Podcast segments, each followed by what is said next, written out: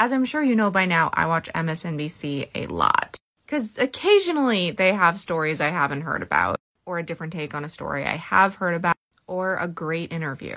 But one thing I haven't seen is a trans pundit. And I think that needs to change, especially on reproductive healthcare conversations. I would love to see a pundit who is a trans man more than anything in the world. But also on the trans issues, they should be talking to trans people. So, MSNBC, get some trans and non binary pundits. You can't just talk about them without hearing from them. Short Cast Club